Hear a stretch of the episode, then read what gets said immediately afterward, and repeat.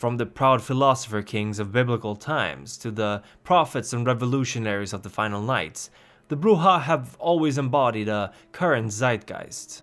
If the Brujah are raging fiends, it is because that is what the world now demands of them. Ever since the time of the Second City, the learned clan has been a source of many contradictions. Some legends tell that Brujah was a contentious rebel, fickle and short-tempered with little regard to human life, while others present the image of a calm and scholarly philosopher, one who would not only show kindness, but compassion to the kind. How could such contradictory accounts of an antediluvian exist? Many kindred have sought an answer to this, and while each have their own theories, they are all of them contested by others. Some believe that this discrepancy is founded in one of Brujah's childer, Troil, having diabolized the antediluvian and subsequently taking his place, while others argue that Troil never existed, having been created as a mask for the clan's founder to put on as he staged his own destruction. If one is to believe the two to be separate entities, it becomes a further question distinguishing Troil's gender. Even here, there are points of contention, some even arguing that Troil was sometimes a man, sometimes a woman, and other times neither. Of course, when dealing with vampires as ancient as these, one cannot base judgment on human limitations, for they are far and above such boundaries. If Troil existed and was the child of Brujah, why then were they embraced? Often described as hot-headed and rebellious, why would such a person be chosen by a cold and calculating man such as Brujah? Perhaps it was love. Perhaps it was fascination, the pursuit of a partner in philosophy with radically different perspectives. Whatever the cause, Brujah was destroyed and Troil lived on for some time. And it is believed that it was Troil's hot temper that was passed down to future generations of Brujah, as well as their constant desire for revolution.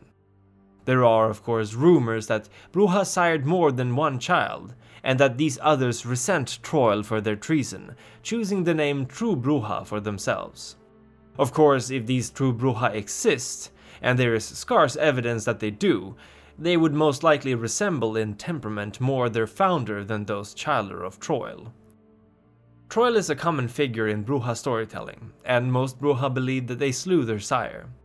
Camarilla and Anarch rabble believe that this great treachery, the act of the Amaranth, cursed their bloodline with their propensity for rage, while Brujah and Tribu of the Sabbat instead take pride in being from the first clan to rebel against the Antediluvians.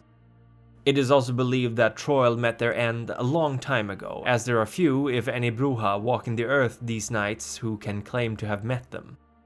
Some records say that Troil was to be found leading the Brujah and other kindred in fabled Carthage, the clan's attempt at building a third city where Caine and Cainites could live side by side. But it is difficult to verify the veracity of these statements. But we must discuss Carthage, fabled Carthage, capital of the Phoenician civilization and a blossoming port city on the North African coast. It is often described as a perfect utopia by Brujah who claim to have once lived there, and even those far too young to have ever even seen the city use its name as a metaphor for an ideal society to strive for, a perfect world. Yet its idealized version does little to educate about its history. Indeed, by the time the city was sacked by Rome in 146 BC, contemporary accounts describe the city as hedonistic to the point of depravity, a perverse pit of nightly bloodbaths, of sacrifice of the blood of the innocents, of newborn babes, and the worshipping of demons and devils. But it was not always so. When the city first became an object of vision for the Brujah and Banu Hakim who came to settle there, it was a place of great learning and beauty, peace and progress. And as the city descended further and further into corruption, it is said that a faction of Brujah called the Prometheans arose to argue for a return to the idyllic state the city had once entertained. History is murky on these parts, but it is known that a group calling themselves the Prometheans were in existence up until the end of the 14th century, propagating for the creation of a new, better Carthage. It is even rumored that Christoph Romwald, a renowned Brujah and former crusader, was once a member of this group, having been embraced by Ekaterina the Wise, leader of the Prague Prometheans, and grandchild of Dominic the Conqueror, of whom we will learn of shortly. The fall of Carthage came not because of Rome's overwhelming strength, however, but because of the corruption that had been eating at the heart of the city-state. Its coffers were empty, drained by greedy nobles and Cainites alike, and when the Punic Wars came to a head, it was clear that they could not win. Yet their loss was hastened as a Toreador Methuselah betrayed Carthage, leading the Roman forces of the Ventrue and Malkavians through her gates. Menelaus, a Brujah Methuselah who had resided in Carthage, is said to have been absent at the time, seeking aid from Nosferatu and Gangrel further south. His fury at the betrayal of this Toreador is said to be legendary, and that they are still trying to kill each other to this very day. Yet there are few Brujah scholars who discuss or try to explain the depravity of Carthage. Many of them, in fact, dismiss these as mere rumors, smear campaigns by the Ventrue and Malkavians of Rome. But there is some truth in it. Moloch, an ancient vampire said to have been one of the cursed bloodline of the Bali, infiltrated Carthage together with many of his followers, intent on corrupting the Brujah and Banu Hakim to their own nefarious purposes. Offering both dark dealings and mysterious rituals, the Bali traded the integrity of the Brujah piece by piece, slowly pushing the philosophers to act more and more depraved. Theirs was the suggestion to ghoul the war elephants of Hannibal to cross the Alps, and theirs was the practice of child sacrifice to please old, wicked things and bring fortune to the rulers of Carthage. Troil was there. Few who were there would reveal this, for there is a deep, deep hatred for the Bali among the Brujah old enough to remember them, and a self-loathing that runs even deeper, for the Bali never forced the Brujah's hands, and none was more susceptible to this perversion than Troil himself, who would become the lover of Moloch, and who would witness the wholesale slaughter of virgins, children, and slaves without shedding a tear of remorse, unable to feel even the slightest hint of pity for them. Moloch knew that Troil had feasted upon Cainite blood before, and he urged the other on, encouraging the child of Brujah to feed upon other vampires. And soon enough they would embrace simply to slake their thirst on these fledglings, and with each soul consumed, Troil's own grew darker and more cursed. So when finally Rome crushed Carthage, Troil was but a shadow of their former self, disillusioned and embittered, yet filled with rage at the Roman Ventrue. They fought side by side with Moloch, who is said to have shared a blood bond with Methuselah, and when they were defeated they both sank into the ground beneath them, embracing each other.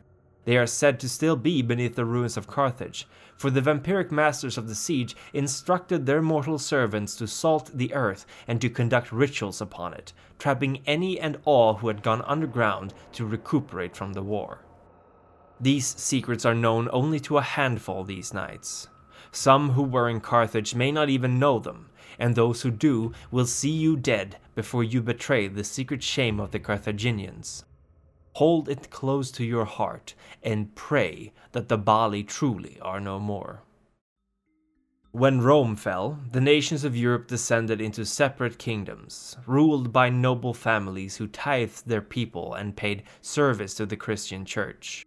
This clashed with the Brujah ideal greatly, for their clan had little patience for the consolidation of wisdom and philosophy behind the walls of monasteries and cathedrals, and they lost much ground to other, more flexible Cainites who operated in secret amongst the clergy. Yet Clara of Cork and Fergal the Pious of Clan, both Irish, set out to collect and store as much written knowledge as they could. Clara employed those of her abbey to record copies of written works, and Fergal traveled Europe, pursuing books to add to their collection. They also succeeded in convincing the majority of abbots in Ireland to do the same, and thanks to them, much of history was preserved and learned from, rather than lost to time. The Brujah saw a growth in the High Middle Ages as they began to settle the Romanian plains with the Magyars, a group of people who would eventually become the Hungarians. As the Brujah were outsiders to this region, they had to take their status through force, and the warlord Dominic was the one to do it. They, as well as some Roman Ventrue, began to settle and subjugate the people from which the Tzimisce and Gangrel had taken their stock for ages. While the highest aristocrats and the lowest serfs were still the Vlachs, the vast majority of the invaders became lesser aristocrats, merchants and farmers. The boyar nobles were gradually replaced by the Magyars and Zaklers, supported by the Roman Ventrue. Incidentally, the Ventrue had no intention of sharing this power with the Brujah, despite them being the ones who conquered the region originally. Thus, the rabble gradually built up enough rage until the dams burst, and the anarch revolt's first kindlings were set ablaze. Dominic, infuriated by the Ventrue's attempt at reaping what he had sowed, ghouled almost the entirety of his army and set out to form an alliance with Bulshku, another ruler in the region. Yet Bulshku sided with the Ventrue, and in his anger Dominic set all plans and aspirations aside in order to pursue one goal single-mindedly: the destruction of all who had wronged him. Other Brujah recognized his just wrath and flocked to his banners, bolstering his forces and adding momentum to his war machine. Dominic no longer fought honorably on the field of battle. No, rather he turned his forces to guerrilla-like warfare, destroying Ventrue, Tzimisce, Nosferatu, and even mortal institutions. And by the turn of the 13th century, two full centuries into the fighting, this war shifted in tone to one more akin to the anarch cause. They became a torchlight of inspiration for other, like-minded Cainites, resulting in countless copycats and splinter groups, all fighting against the oppression of their elders. Patricia of Bolingbroke, known amongst Cainites as Tyler, was likewise a source of inspiration for this revolution. Her diablerie of the Ventrue elder Hardestat, the founder of the Camarilla, a big middle finger to this institution created by paranoid elders. Why did the Brujah decide to join the Camarilla? Some say it was the protection it offered. The treaty agreed that none could be killed for being anarch, thus allowing for their continued existence, while others claim that it was the inhumanity of those who would become the Sabbat that was the deciding factor. Brujah, after all, are creatures of passion, conviction, and zeal, traits otherwise only abundant amongst the living, for whom the Sabbat have neither sympathy nor care. Or perhaps it was for vengeance, an opportunity to destroy what the Ventrue had created. Our work has pleased the antediluvian snow who has risen to oversee it. Long may he reign, this dark god. The Methuselah Aubrey Ayers, whose wisdom transcends the boundaries of our understanding, and her satanic majesty Danny, reborn through fire and ice, are likewise worthy of our devotion. We are truly blessed to serve such illustrious masters. The Council would also especially thank these Primogen for their contribution to its work: Maximilian S. Hardcastle, 06, and Stonewolf 18. Your wisdom, experience, and good judgment shall be the torchlight by which we conduct our affairs. Our elders Edward Reed, Dante the Canine, What's That Smells His Blood, Remy Van Roy, and Gaslight 88 shall receive our gratitude for their support and wise counsel, and we would also wish to send our thanks to the Ancillae Colin Gifford, Harry Wyckoff, Envihan, and Zelko Arnaut for their support. Likewise, our stalwart neonates shall, as always, receive our appreciation for their services. And thank you for watching. Now be careful out there, for Gehenna may soon be upon us.